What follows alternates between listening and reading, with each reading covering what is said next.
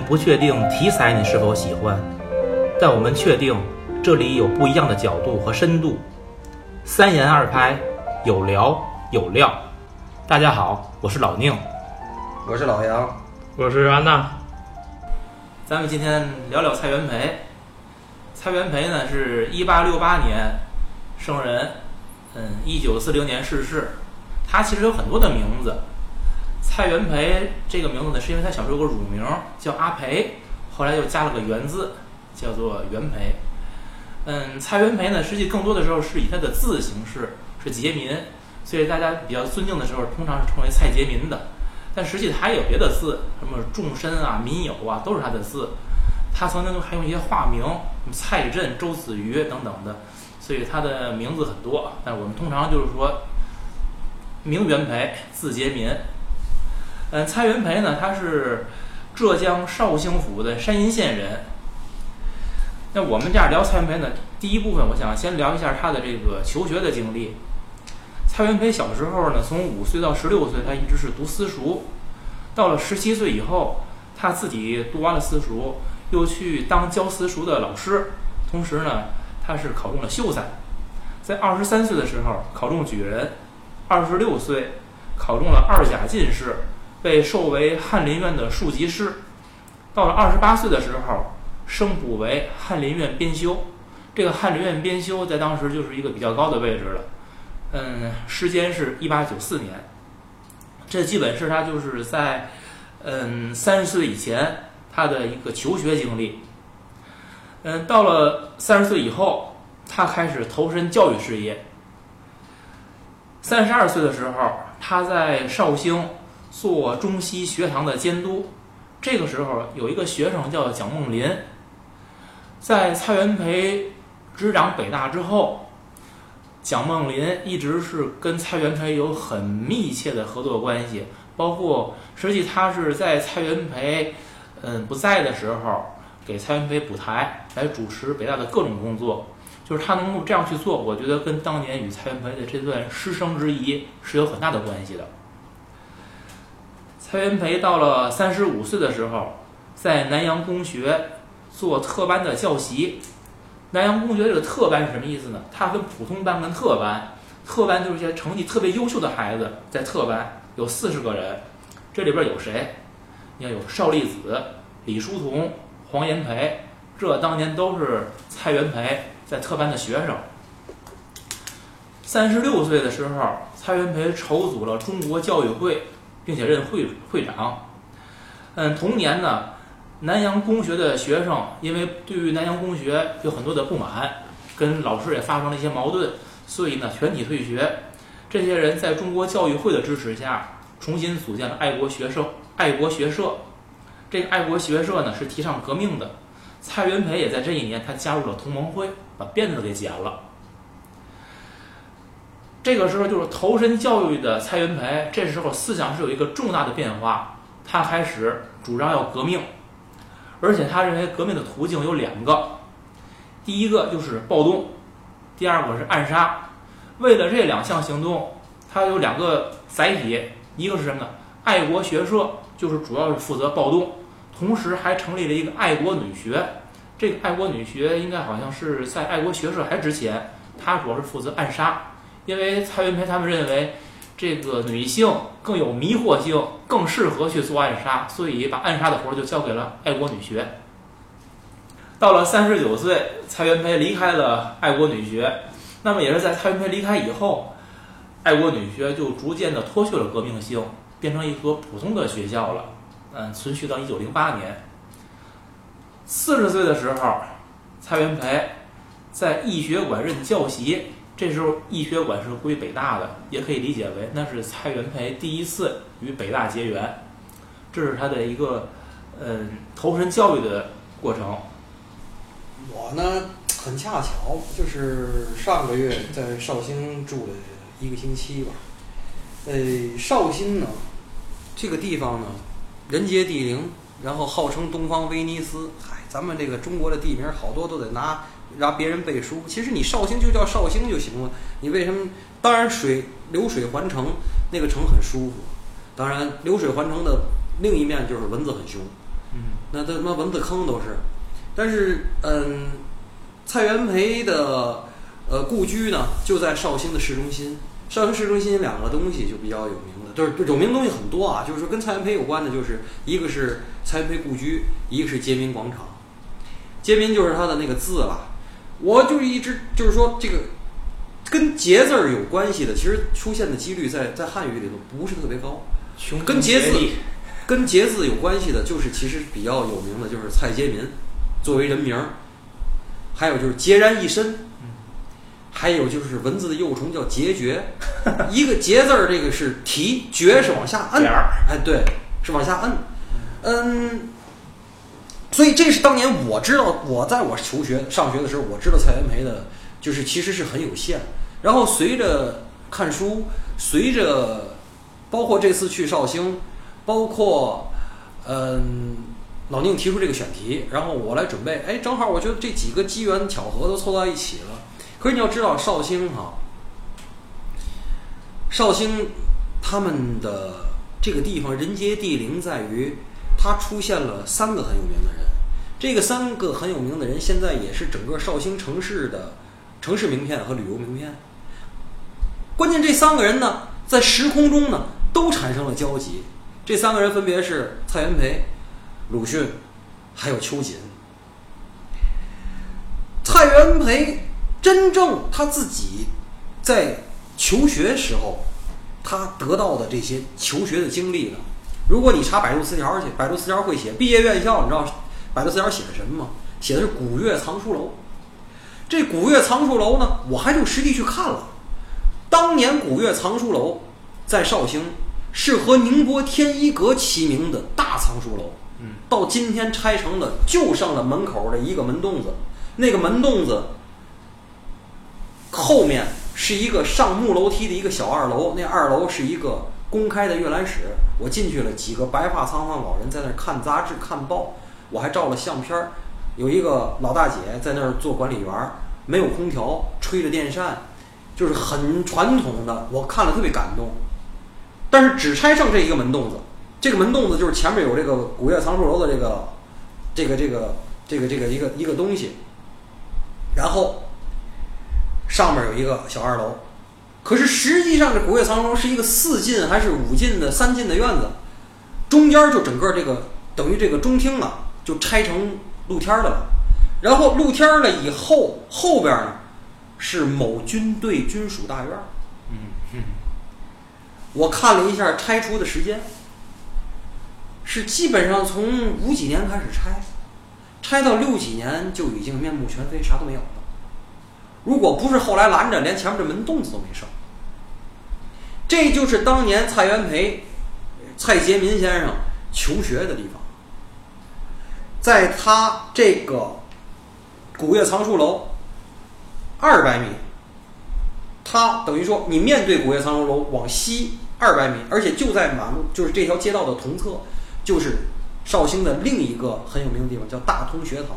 嗯这个大通学堂出了很多后来所谓的清朝认为是暴乱分子，都给镇压了的。对，可是这个大通学堂就是后来秋瑾这个被抓的地方，也是秋瑾当年研究怎么暴动的地方。还有，我通过就是说对他的各个纪念馆，我最后交叉了解的话，其实我要说就是南方人啊，南方人跟北方人还是有更多的不同。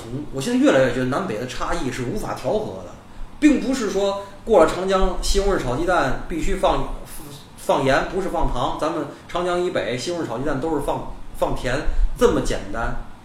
南方人比北方人要抱团儿，对，这是第一点，所以才最后蔡元培当了北大校长。他前几个委任状，前几个聘书，其中一个就是找的鲁迅。同乡啊，纯同乡啊，这是嗯知道吗？嗯这是第一点抱团儿。第二点抱团，南方人第第二点啊，南方人跟北方人，你仔细想想，我告诉你，南方人比北方人更好斗。对，北方人啊，就喜欢单打独斗，还互相瞧不起，所以北方人啊很少有群殴的。北方人都是就是在街上各对各的撕吧，没有群殴。群殴北方人，我老说群架北方人打不起来。南方人你看瘦小枯干的啊，你仔细想吧，南方人全是群殴。他们给我讲潮汕地区的那种农村里，到今天有可能，当然现在打黑除恶了，不能提这个啊。之前几年有这种整村的械斗，就真的可能就是姓阮的跟姓黄的，只要是姓阮的，就是一波子；姓黄的一波子，扛着锄头来了，一边一百多人，单独拿出来让那小小枯干互相打架，他们不打，打就是群殴。你想想三元里，你想想太平天国，你想想这些人，北方有这样的吗？北方没有，南方人全是直接就是群殴械斗，他们的好斗体现在这个群体性的事件。嗯，北方人很少有群体性事件，所以北方人其实才是才是比较循顺的。我认为，其实到今天走了这么多地儿，我认为南北方的差异很多是在这儿。嗯然后呢，你从这个就是咱从古月藏书楼，就是从他毕业院校开始说起啊，你不要忘了，我想提的事儿是。你不要忘了蔡元培的，他的他是横跨了时代的，他经历了清朝，所以他其实他后来能当教育总长，他当年我告诉你写骈体文、写八股文、写所有这些旧文章，包括我看他的他的书法是非常好的，他非常优秀。我给给老宁补充一下，一八八九年他就已经是贡士了。一八九二年，他就是进士；一八九四年，他就已经入围了翰林院的编修，他已经是翰林了。翰林，我老说这翰林，按照今天讲话，那翰林是中科院了，已经。那是在皇上跟前的，就是什么智库了，已经应该算是对吧？翰林院就是其实相当于就是皇上的智库。对，咱们用今天的词儿说，他并没，他是一个从旧体制到新体制，他横跨了的人。他并不是说像那种后来的很多人，像徐志摩呀，像什么那些人，就是说，哎呦，我我就像胡适也是有点那种，我喝了洋墨水了，我这些我这些脑子，你们那些都是腐朽的，都他并不是，他是既肯定了咱们这种八股文的那些咱们现在认为腐朽的东西，他也拥拥抱拥抱了这个新时代，所以他最后才能在北大里开风气之先，在兼容并包，他什么人他都有。对。像那种孤鸿铭那种他妈说着牛精音，然后留着大辫子的，他也能够那个什么。胡适那样的，他也能够那什么。这个这个是他，他眼界比较开阔。我就是说，就是说这个是他很好。对，而且就是因为他横跨了时代，所以就是他去当这种就是不能叫学术领袖吧，就是对于一群人需要来管理的时候，让他来管理。对，新的、老的、东的、西的都服。都认可，而且他本身人品很高尚，对，所以大家都愿意听他。所以他后来能做北大的校长，对的。因为在他之前，北大校长其实是一直在换，不不能稳定，这学校也不能发展。只有到了蔡元培之后，才稳定了下来。那刚才这个老杨给大家就是围绕着呃他的绍兴的游历，讲了一些蔡元培以及他周边人的轶事。咱们接着回到蔡元培啊，蔡元培这在四十岁。以后就是中年，他其实才开始出国，之前一直是在国内受教育，不管是他学还是他教别人。那么蔡元培一生一共有四次的留学，第一次是四十一岁到四十五岁，第二次是从他的四十六岁到五十一岁，第三次呢从五十四岁到五十五岁，第四次五十七到六十岁。其实你看他最后一次留学的时候，已经快六十岁的人了。他从中年开始，一直到步入晚年。虽然说他出国，可能会当时有各种政治原因，是不得不出等等的。但他在国外这些年的学习，真的一直是要他需要进入某一个大学的学科，进入某一个系去去学。只有到最后就是快六十岁那会儿，那个他就不是那样去学，他是到各个大学去去访问等等的。早年真的是。我其实我在想，一个四十多岁的人还这么样去学，好像除了蔡元培也很少。大多数人喝洋墨水那都是二十来岁，就比如说他像钱钟书那样的，就就就去了。这蔡元培，蔡元培在在这几段这个游学经历里边，其实有一段我觉得特别说一下提一下。嗯，他在四十二岁到四十五岁的时候，他是在。第一次游学到了德国的莱比锡大学。莱比锡大学那会儿有一个著名的教授叫冯特，冯特是在1879年建立了世界上第一个心理学实验室。那这个实验室的建立是标志着科学心理学的诞生。那么冯特自己本人也在1889年做到了莱比锡大学的校长。蔡元培在莱比锡大学学习的时候，就是在冯特的这个实验室里边去学习的。然后他也是最早就把这个心理学从欧洲介绍到了中国。你想，嗯，一八七九年刚刚建立这个实验室，蔡元培应该是在一九一九零几吧，应该是在一九零几年。他就在那个实验室里边学习的。其实他接触的是世界上最前沿的学科，而且他回国以后，到北大做教做了这个校长，他就支持陈大奇在哲学系建立了中国的第一个心理学的实验室。那么到一九二六年，中国就已经有了独立的心理学系了。这我觉得蔡元培所做的这种事情。真的是，你可以到当当时，中国都说是科学是比较落后的，从西方引进，他能够在第一时间把世界上最前沿的科学给引进进来，我觉得贡献是很大的。所以呢，你听到他他学了很多，我们都知道蔡元培做北大校长，他的兼容并蓄是为人所称道，但对他个人而言，有什么学术成果？我想听听二位怎么看。就是做这期节目呢，我看了三本书，第一本是蔡元培的自述，然后还有一本是他讲这个中国人的修养，还有一本是讲那美学的那本书。我不知道这是不是他的著作里很重要的这这个两个概念啊？但是我就看的过程中，我觉得就以现代的角度看，这是。太说教了吧？这些东西，是不是那个时代他需要这些这个说教的东西？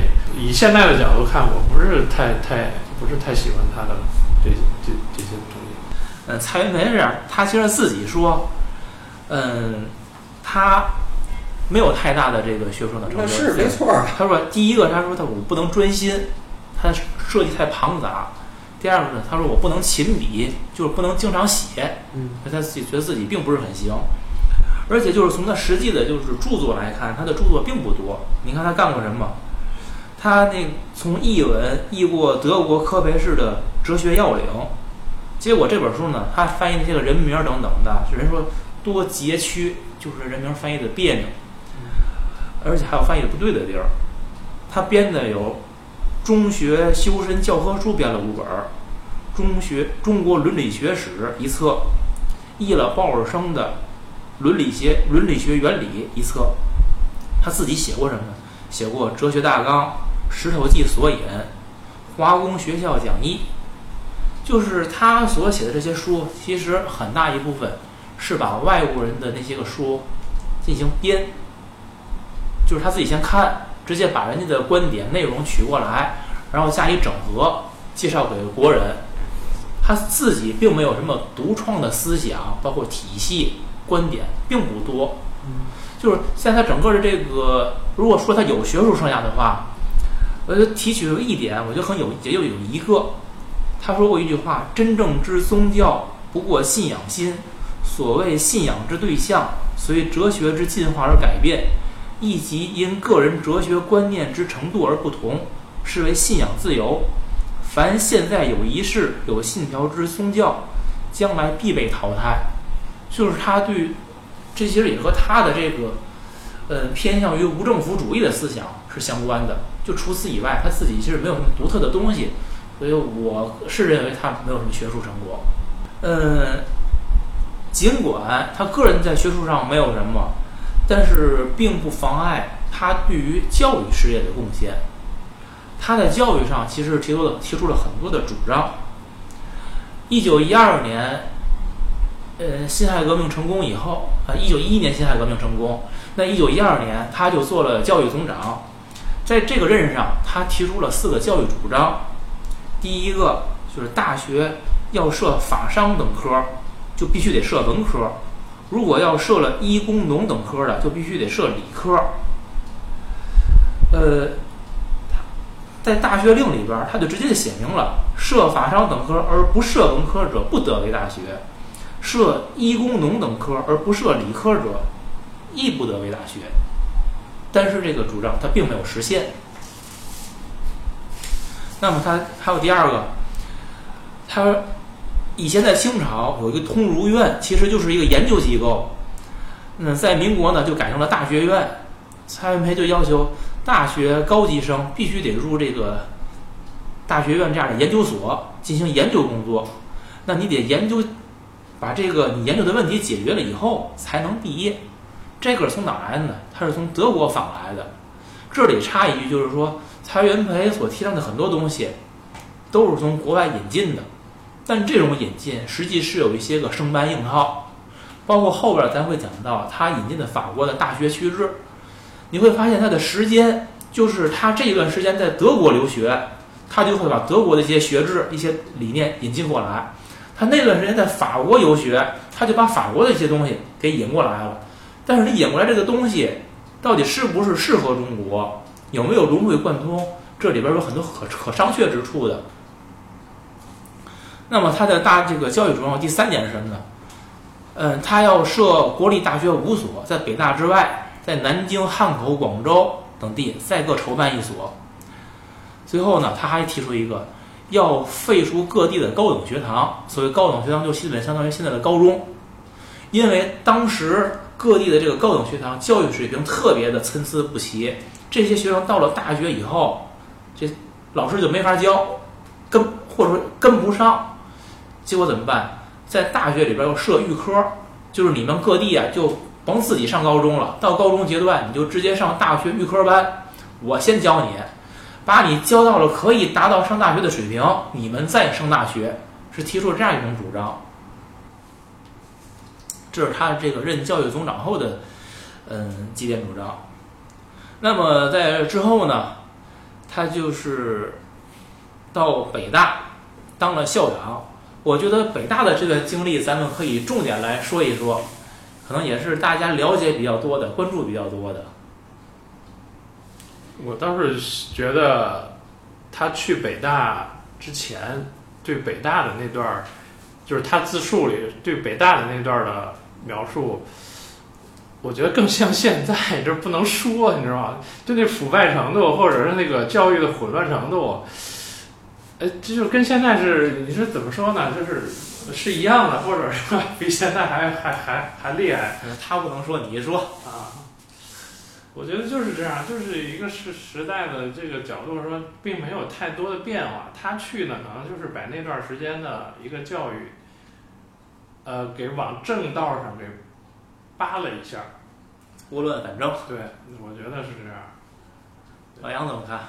我给你补充一下啊，我我只是刚才我想到补充一点，有一年啊，咱们出版界不知道抽什么风，把解放前的好多学校的课本儿嗯，都翻出来出版。民民国教材再版是，嗯，对吧？看过吗？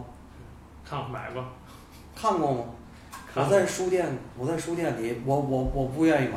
所以我在书店里，我就老爱一半天半天的在书店里泡着。就是我这些书，我决定不买。而且我现在买好多书是我看过了觉得好我才买。嗯。然后我看过觉得不好，我在那儿就看了，我不会买的就不会买。你知道，你提这个，就是如果让我，嗯，我可能我既不会看也不会买。嗯。这是基于一个基本认知，就是我特别相信时代是在前进的、进步的。那个时代的东西，你再怎么现在去追跑，它其实已经落后于时代了。我们再去追那个东西意义并不大，所以我根本就不会去碰。那我就是说，从这个引申开始，就是说，刚才安娜提的那个，就是激发了我的这个这个想法。他说的特别对，对在哪儿呢？就是他觉得他那个他那个蔡元培那个书，他看完以后，说实在，蔡元培那自述我没看过，我只看过那个《中国伦理》什么那本书。然后我不喜欢，就是彻底就是不喜欢了。然后我这次又去去去去旅行，然后对他交后交，包括这次咱们选题的准备。安娜那感觉跟我的感觉是一样的，一样在哪儿你知道吗？就是为什么他要提的那么细？中国人的素质如何提高？中国人怎么怎么着？怎么怎么着？我告诉你，这个跟前面十三幺马东说那个事儿特别对，就是说，你别管四九年，四九年以后，其实对中国的教育真的是一个提高。咱们现在的文盲文文盲率啊，绝对不会像以前那样百分之九十五了。对，以前马东一直在提是，中国的文盲率是百分之九十五，只有百分之五的人掌握掌握这个文化，认字儿。蔡元培其实想提的是什么事儿呢？就是因为我看那个解放前那个教材，我才发现什么呢？我现在这么跟你说哈，解放前的教材，中学教材相当于咱们现在的小学水平，他的有可能他那个大学预科那个教材相当于初中或者高中低年级水平，也就是什么意思？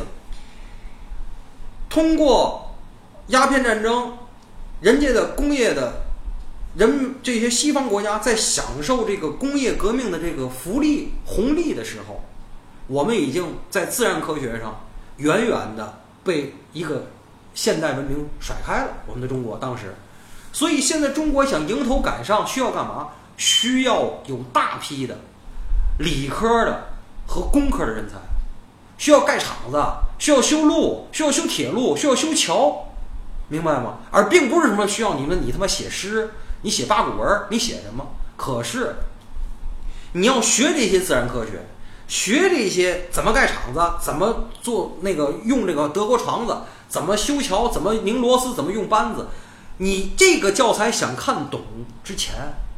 你得先认字儿，得看得懂这些教材，得看得懂这些英文的教材、德文的教材，得先有这些人，就是先把这些字儿看明白，才能涉及到你怎么学这些自然科学。蔡元培当时面对的其实情况可能比今天更复杂，就是真的可能是一穷二白，就是什么文盲还他妈这么多了。我操！我现在要教育出来一帮精英去盖厂子、去修桥、去铺路，我操！这他妈真是就是。什么都没有，他只能一切从头来，他才会写得出来那些书。咱们到今天咱们不爱看，是吧？抠的那么细啊！你要这样，你要这样，你应该这么学习，你应该那么管管理自己。那会儿可能真的就是他们完全管理不了自己，而且他们完全不会读书，完全不具备读书的能力。当时的中国，鸦片战争之后的中国就是缺少自然科学的人才，这是这是这是不争的事实。刚才安娜提到这个。早年的北大，就是现在我们看到的北大，其实和当年那个北大是很不一样的，地儿都不是一个地儿啊。对，北大，因为咱都知道前身叫京师大学堂，嗯，那进京师大学堂的都是什么人？都是官宦子弟，他就不是给老百姓开的一个学校，嗯所以里边的官僚习气是非常重的。那么他是在民国的元年，也就是一九一二年，才从京师大学堂。改为北京大学，虽然经过了这二十来年吧，嗯，已经有所变化了，但里边依然有很多的过去那种恶习气，就是教员不用功，学生混文凭。学生来这上学，他不仅仅是为了混个毕业，他是为了毕业以后自己的升官发财的途径，所以他热衷于跟教员搞关系。因为那些教员本身可能就是会跟这个政府部门。跟各个政治机构有各种牵连，所以学生在做的是这些事儿。蔡元培在北大校长任上，他一来，他就先说什么：“大学学生当以学术研究为天职，不当以大学为升官发财之阶梯。”他这句话其实就是直指当时北大的弊端。嗯北大当年，其实你在想，就是在蔡元培延揽那些个。守旧的、革新的这些个教授之前，他的学术的水平、能力各个方面，可能远远是不能后来所比的。所以蔡元培他是来做什么呢？他就要要把这个北大整个习气要改变。所以他做的是什么？首先他要改变校风，那就是要优化教师队伍，那些不合格的辞退掉，然后甚至他还辞退掉了一部分外国教员。那就是有这个英国人、英国老师，最后就直接找到卓尔典出面，你不行，你给我空走不行。蔡元培就是把卓尔典也给拒了，就是给你辞退，这叫改变教风。然后他强调什么？授课与政治无涉。就同时呢，他对老师的就是这个是各种生活习惯品德，他其实是有一些嗯很宽容的。他说嫖赌娶妾。等式为进德会，进德会是他在北大所组织的一个，嗯，社团吧，为进德会所借，但是只要他功课不荒，不诱学生堕落，则听之。他说什么？人才至为难得，若求全责备，则学校殆难成立。且公司之间有天然界限。他其实上就强调，只要你学问好，嗯，品德别太差，或者哪怕你自己差点，你别把学生带坏了。你先给我在这教课，我首先要的是有学问的人才，这是当时蔡元培取就是用人的一个原则。所以说，他会才会说嘛，即使主张不同，若都是言之成理、持之有故的，就让他们并存，令学生有自由选择的余地。我觉得这个是特别难得的，就是说给自由选择的余地，而且是给学生自由选择的余地。我觉得即使放到今天，也很少有学校能做到这一点吧。作为老师，所以他才会，你看有旧派的，像辜鸿铭、刘师培、黄侃这样的人可以存在。那新派的，就是胡适、钱玄同、刘半农这样的人，他们都可以同时在北大。那如果没有蔡元培，不可能这些人在一块儿玩的，对的，对吧？而且就是说，你就是因为你有了这样不同的人，就把所有的学生都可以聚到在这一起，这个文化还是丰富的。也是当文文化有了冲突、有了交汇的时候，它才会有一些新的东西被激发出来，对，北大才能够蒸蒸日上。这些我觉得都是蔡元培的最大贡献。你说他自己虽然没有什么学术成就，就像老杨老杨说的，但是他能攒角儿，嗯，这个角儿太重要了。蔡元培在北大的时候，他还有一个理念，就是说北大他要把工科就归到北洋大学，比如咱们的天津大学，嗯，把北洋大学的这个法科归到北大。这其实是基于他的一个就是院系的一种规划，就是让每个大学去做专做强自己的一些个特色专业。然后，如果你他认为当时的大学如果想什么工商法、理文各方面你全都办的话，你没有那个能力，无论从这个师资、你的校舍、生源都不具备。所以呢，他当时提出那么一种规划。可是他又强调了，你如果办大学，你的基础科学跟应用科学你可以分开，但是作为基础科学本身，如果你文和理你是不能分的。你大学有文必须有理，基础学科要在一起，应用学科可以交给那些工科大学去办应用的那种没有问题。所以说他的这种理念，你其实你让现在来看是很先进的。那会儿就能有这种认认识，你现在办学其实还是这样吗？就是基础学科里是不能分开的，它是为应用提供服务。咱们现在所所有的工科大学，实际还是延续这种理念嘛。一九一六年到一九二七年，这个蔡元培，整个这个在这个时间段里头是作为北大校长而存在的。他在北大校长当北大校长就任的时候，我我一直说，就是说一百零三年过去了。第一，蔡元培如果放到今天，一定是我党的一个好干部，因为他总是给人提几点要求，几点要求。他给征婚的时候，他提了五点要求，呃，这个我后头讲。他当北大校长时，他提了三点要求。他这三点要求提的是什么？抱定宗旨，砥砺德行，敬爱师友。一九一六年他就任校长时提的，一百零三年过去了，这三点要求其实放之今天也亦准，不是放之四海皆准，是放之今天亦准。他是喜欢总结，就这种人吧，哈，就是喜欢总结、喜欢提几点要求什么这的人呢，注定是传球高手。对，而他的一个理念呢，但我就说他传球高人，但是他这些理念，你就放到今天，我觉得不过时，而且依然有我们没做到的。比如说，他提了一个什么？他提了一个叫教授治校。为什么叫教授治校？其实就是要摒弃权力的干预，让学术今天学术挂帅，哎对。学术挂帅。但是你说到今天这事儿实现了吗？那我们现在是谁在挂帅？这吧，咱就不用说了。他不提政党跟那个教育要分开吗？对，所以我就说政党，不能参与他他在那个一几年就提的理念，你到现在我们依然没有实现，嗯，对吧？大学的本质是什么？回归什么？对吧？一百年过去了，对吧？以学术研究为天职，嗯，不以大学为升官发财之阶梯，我刚才已经念过这句话了。嗯现在又如何呢？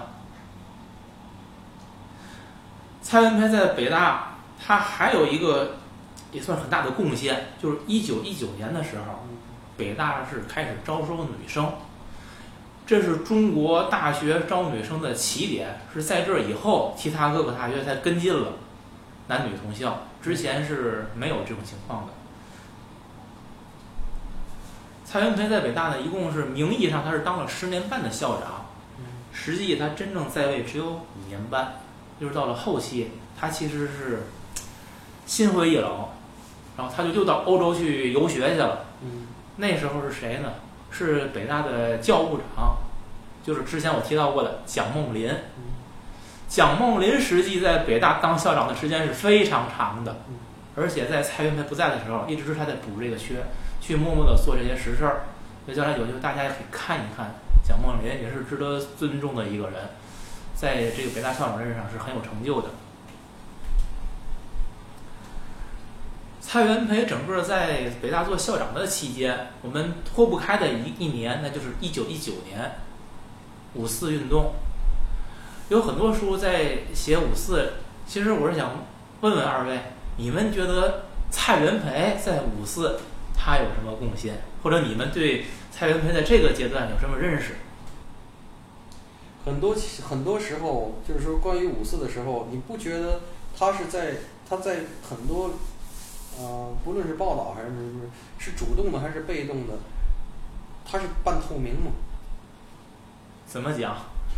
我说的半透明是，其实在我认为，就是凭我看的这些这些，嗯，他的关于他的展览啊，关于他的生平，还有剩下的一些学生的回忆啊什么这个事儿，咱们前些日子五四的这个什么呃百年的这个事儿，闹得也挺大，不是叫闹吧，就是咱们宣传力度也挺大。可是，一百年过去了，重新回想五四这个这个行动，到底是利大于弊呢，还是弊大于利？是有很多可以思考的空间。还有一个问，这是一个，还有一个问题是，我以我个人揣度，我个人认为，在当年的五四里，杰民先生是不赞成学生上街的。对了，他当时好像没有在场，是吧？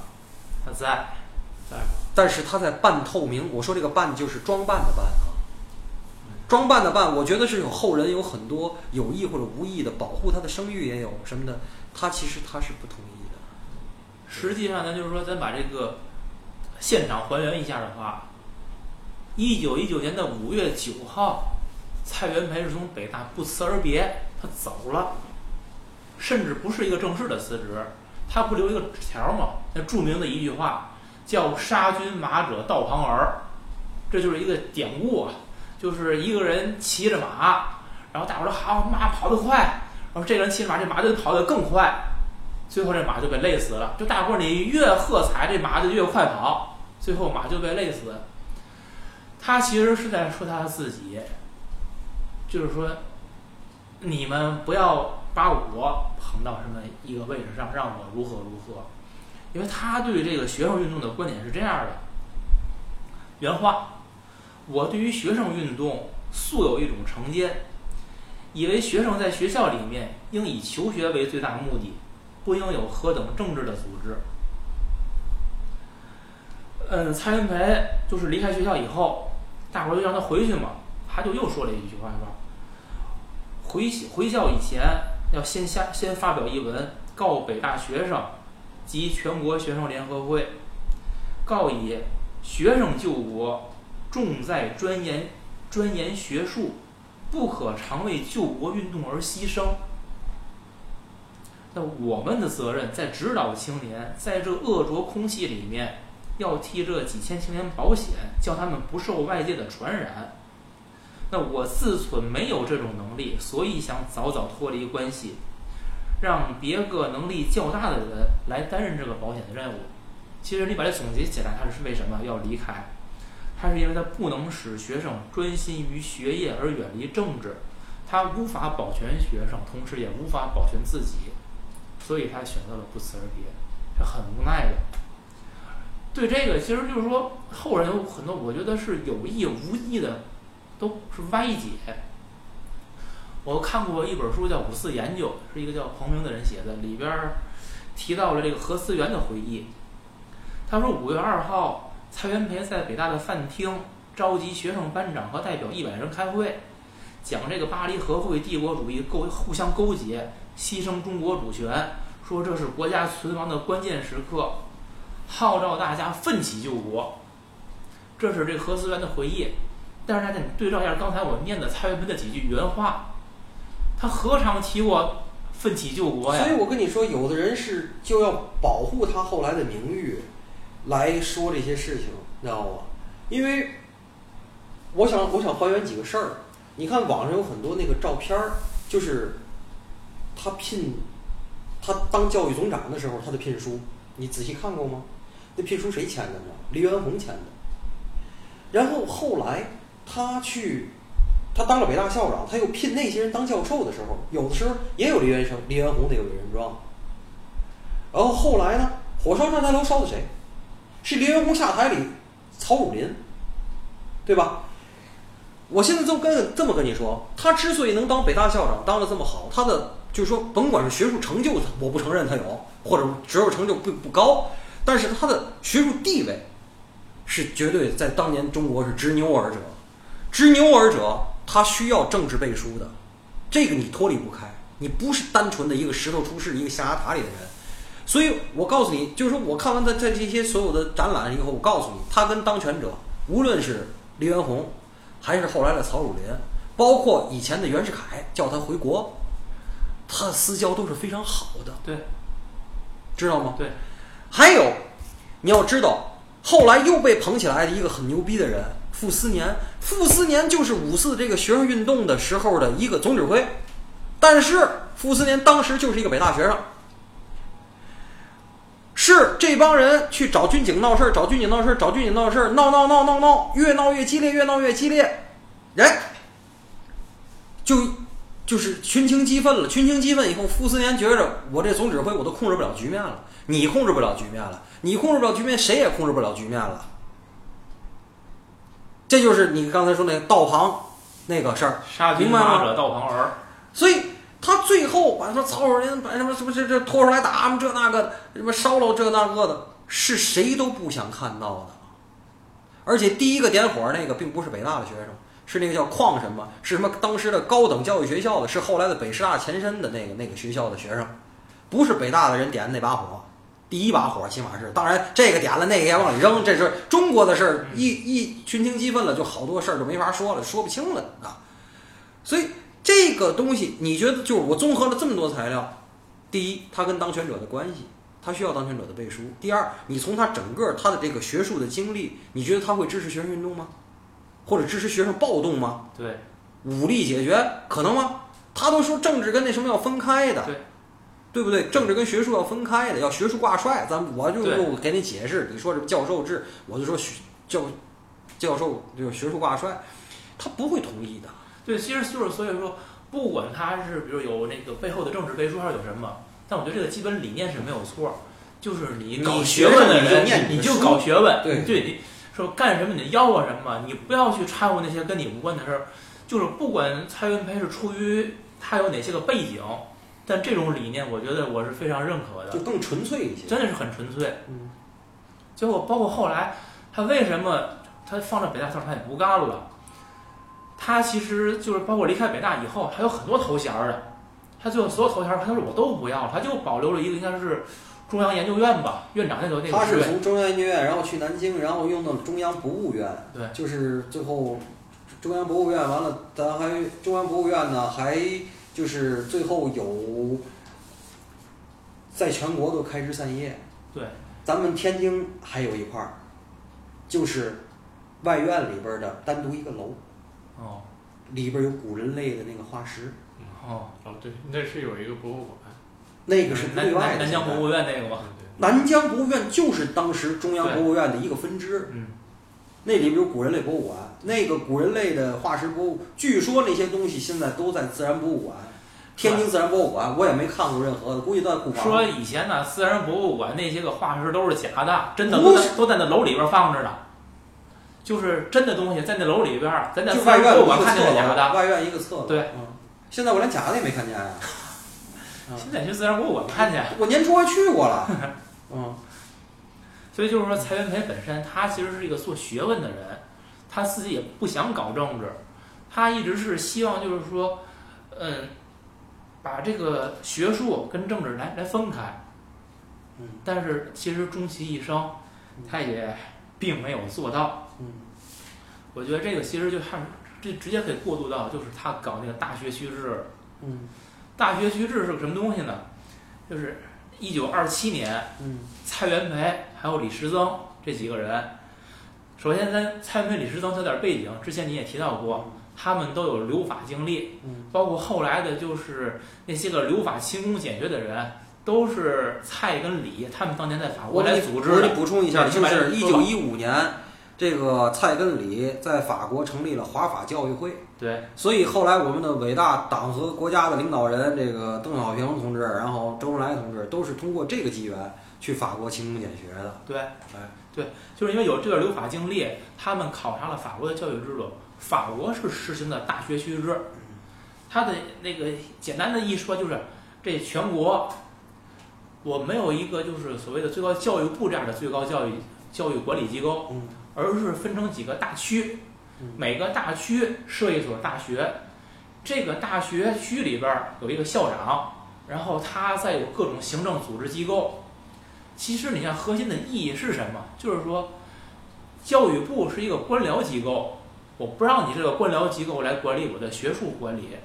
那么我每个大学区，大学本身我就是一个学术机构，把行政权力回归学校本身，不要让官僚来管理学术，让我学术机构自己运用我的这个行政权力来进行自我管理，它是这么样一种思路。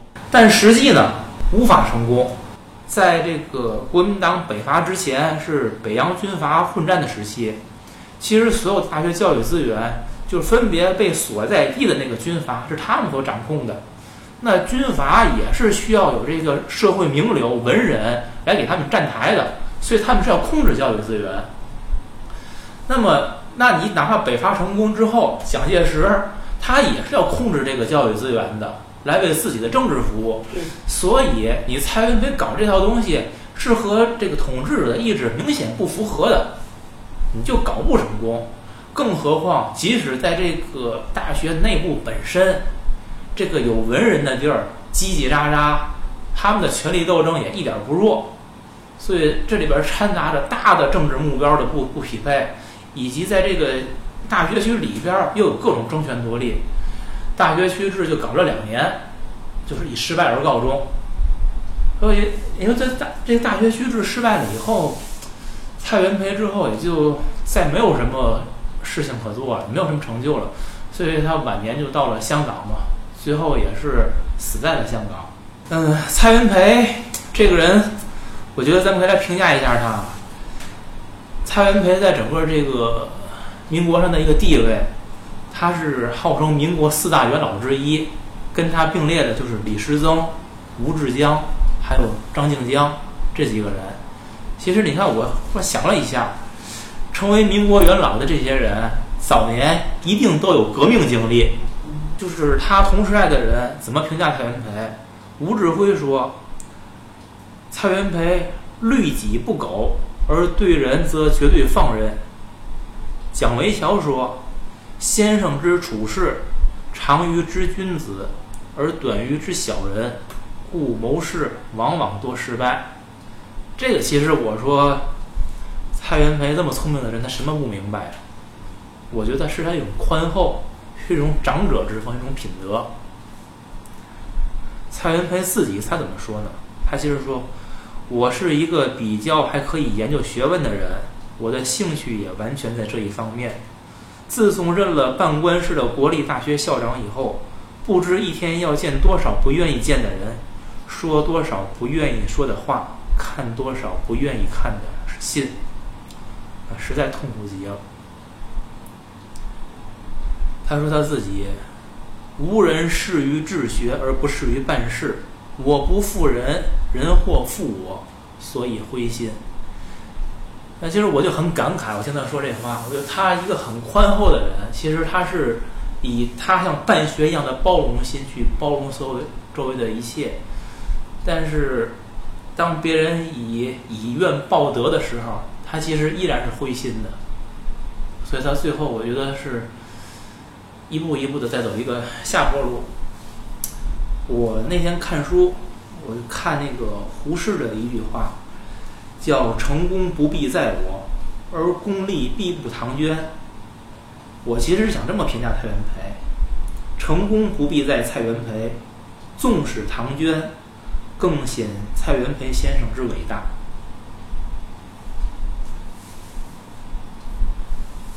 就是品格还是很高的一个人。对，咱们上一期讲钱钱钟书，学问那么大，他成不了大师。我觉得蔡元培，他虽然在学术上没有什么特别大的成就，可是至少在这个作为一个教育者这个身份上，我觉得他是某种程度上可以成为大师的。其实你说最后回到哪儿，是回到了人品上。嗯，他符合悲天悯人，对吧？他符合符合你说的那标准。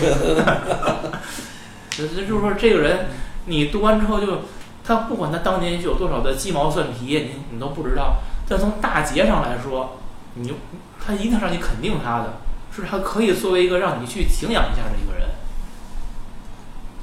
哎，他的那个八卦你还没说呢，我可能落了。你都你都总结完了，不是，你可以把这加进来，我都说 不是，要不啊，都高高高，不是，我说有鸡毛蒜皮，但我觉得那无伤大雅。你当然无伤大雅，所以你可以把你可以把这加进来，我这意思。我觉得啊，我觉得这个，而且就是他的这个鸡毛蒜皮。也不是很丢人，对对吧？蔡元培这几个鸡毛蒜皮不是很丢人。我我给大伙儿介绍一下啊，就是我好像都变成了这什么义士担当了，现在变成必须的。哎，蔡元培的一生呢，一共有可知的、可考的，一共有三次婚姻。第一次婚姻呢，就是他娶这个王昭，这个啊昭啊，这事儿念昭，就是昭君的那个昭，一个日字边，一个号召的召，是一八八九年。一八八九年的时候呢。他这第一次婚姻呢是完全的包办婚姻，他没见过这王昭，完结婚之前完全没见过，就只真的是属于那种就是揭了盖头才知这女长什么样。你想想他这种就是，咱不说别的，学贯中西这四个字儿放在蔡元培身上绝对是属于名副其实了吧？他就是跟这个女的，他就是说他觉得就各种不舒服，不舒服在哪儿呢？这王昭有洁癖，很爱干净。而且呢，特别省钱。当然，像像蔡元培这种没事在外边惹惹，老当大哥、老攒角儿这种人，他肯定就是花钱如流水啊，挣得多，花的也多，朋友也多，对吧？要不然他不会有后来那种局面。对，所以这种传统女性，她会觉得，哎呦，你就又抠门，你又好干净，你回来没准还还问我没事洗了吗？我还想，对吧？这这这种，这这他肯定各种不合适，各种不舒服。不是他那他那说明他这媳妇儿不够传统。够传统的，不能嘛都不能说，回来得端洗脚水来。你看，所以呢，这个俩人就是经常口角。口角以后呢，你到这个，这是一一八八九年俩人结婚，结婚十一年以后，他就已经觉得不行了。一九零零年，但是他没有勇气离婚，他就写了一个特别有名的东西，叫《夫妻公约》。就是这还是不想离婚，想挽回，就是咱俩想怎么着，咱俩得怎么着，也是就我说那多少条，就安安娜不喜欢那，就是你要怎么样，我要做到什么，你要做到什么，我要做到什么，你要做到什么，就写了一个，这是非常有名的，就是他根据这西方新思想思考女权，他写的就是我尊重你，你尊重我，咱俩平等，这那这那，反正这套东西，然后俩人互相理解，然后俩人就有这种，比如说就是，哎，往前弥补啊，往好好过呀，这个趋势，哎，没想到。就一年，这王昭就病死了。所以其实呢，嗯，多少吧，有一点他有点客气，这是真的。就是你从后边的经历吧。然后王昭去世了，这一年他才三十多岁，三十三十二三岁。然后这提亲的这人，因为当时这种江浙绍兴啊、无锡啊、宁波当时都很富啊，苏州、杭州就都是富家的人，就找就。踩破门槛子没人来提媒，是我这儿有一个给你续弦，这正经续弦啊，这是进，这不是小小妾呀，这是大老婆也，是续弦，你是丧偶嘛，我给你续弦，这那个的，都踩过门槛子，结果咱蔡先生就开始了，提了五条，他就我要说我说这一定是今天要今天的话是个好干部，提了五条，五条，第一要天足，就是不要缠脚的，小脚老太太的不要。第二得认字儿，第二识字儿。第三呢，我呢娶的是妻，不是妾。你来，我就是明媒正娶。我你们甭说给我送过来什么当姨太太嘛，我不是，我就是要找大官。第四，你们放心，进了我的门，进了我的门，我死了你就赶紧改嫁，不用为我守守节。第五，意见不合，咱俩可以离婚。这第五条我觉得最关键，估计是从第一次这个他认为不太成功的婚姻，但是没等离婚，就媳妇儿就知趣儿的死了嘛，很知趣儿嘛，对吧？就是所以他提的这第五条就是咱们可以离婚。这第五条是给他自己写的，不是给对方写的。反正估计都很痛苦吧，肯定是痛苦嘛。哎，痛苦嘛。这五条一弄出来，发现他们整个这个蔡家门消停了，不是门可罗雀，没人提亲了。说我这男马西了，就说这男的怎么回事？男的他妈的怪鸟，整个一个，知道吗？他结果你听，你听时间啊，你听时间，零零年写的夫妻公约，零一年王昭就死了。然后不就门前冷落车马稀了吗？零二年他就娶了第二个媳妇儿，叫黄仲玉。这黄仲玉呢，就是他的崇拜者之一。一九二零年，这个时候他还没从北大卸任，但是是你说的他在北大当校长的后半程了，就是已经意兴阑珊了。他只是挂名了。对，二零年底派遣到欧洲去考察，就在这考察期间，这第二个媳妇儿黄正玉，哦吼，又去世了，又去世了。就这就是我说的有点多少吧，按照封建讲有一点点可惜。然后黄正玉一死，马上他就又娶了第三个媳妇儿，这第三个媳妇儿叫周俊，而且这第三个媳妇儿，我在这次的这个旅行的这个几个展览里，我比较了一下，是这仨媳妇儿里颜值最高的，真的放到今天，我都我都特喜欢啊。这周俊就是一山字边那个俊嘛，冷就是那个就是形容山很陡峭的那个俊字，对那个俊字。这周俊呢，我先介绍一下啊，你听着啊，黄仲玉死了，他就娶了这周俊。第一点啊，第二点，这周俊比他小二十二。第三点，周俊是他蔡元培来上海亲自成立的爱国女校的一个学生。二三年在苏州。结的婚，然后这个周俊呢，后来就一直画画，然后呃学这个所有的这些东西，包括伺候这个，最后在香港给这个蔡元培送终。所以由此我说的，首先就是说，虽然他结了三次婚姻，呃，蔡元培就人品我是非常肯定的，他没有太多。像我以前老给大伙儿聊的那些，就是非常非常鸡飞狗跳的那种那种男女之事，当然他也没闲着。可是，我觉得他这个人还是一个很爱惜自己羽毛的人，就是他不会跟人，就是说很激烈或者很甚，会怎么样？这是第一点。第二，他运气好，这前个前两个老婆都很知趣儿的死了，并没有到灰头土脸的那个阶段。不是你说这好像是他那个已经之前就有，是等着现任媳妇儿死之后。那否则这个，否则这时间点怎么踩的那么准呢？嗯，我看的资料跟你这个不太一样啊。那你说这时间点你怎么蔡元培踩的那么紧是怎么回事？我看资料是这样写的：他的这个现任妻子死了之后，蔡元培有一个观念，就是他不能没有老婆，就是他需要应该是有人来照顾他的生活。嗯。嗯，可能他也需要这个妻子帮他来做一些事情。嗯。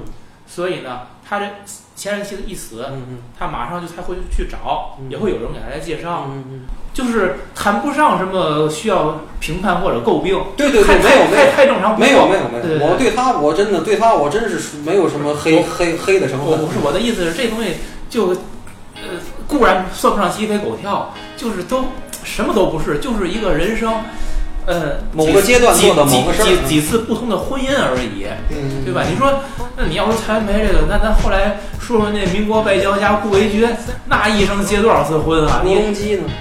那这些人就没法提了。对，所以所以我就说，我说他这挺正常的，他不算什么，真的，不算没什么。我我一直，我一直同意两位说的，他人品高洁，而且是体现的，体现的方面还是不错的。但是我在结婚这。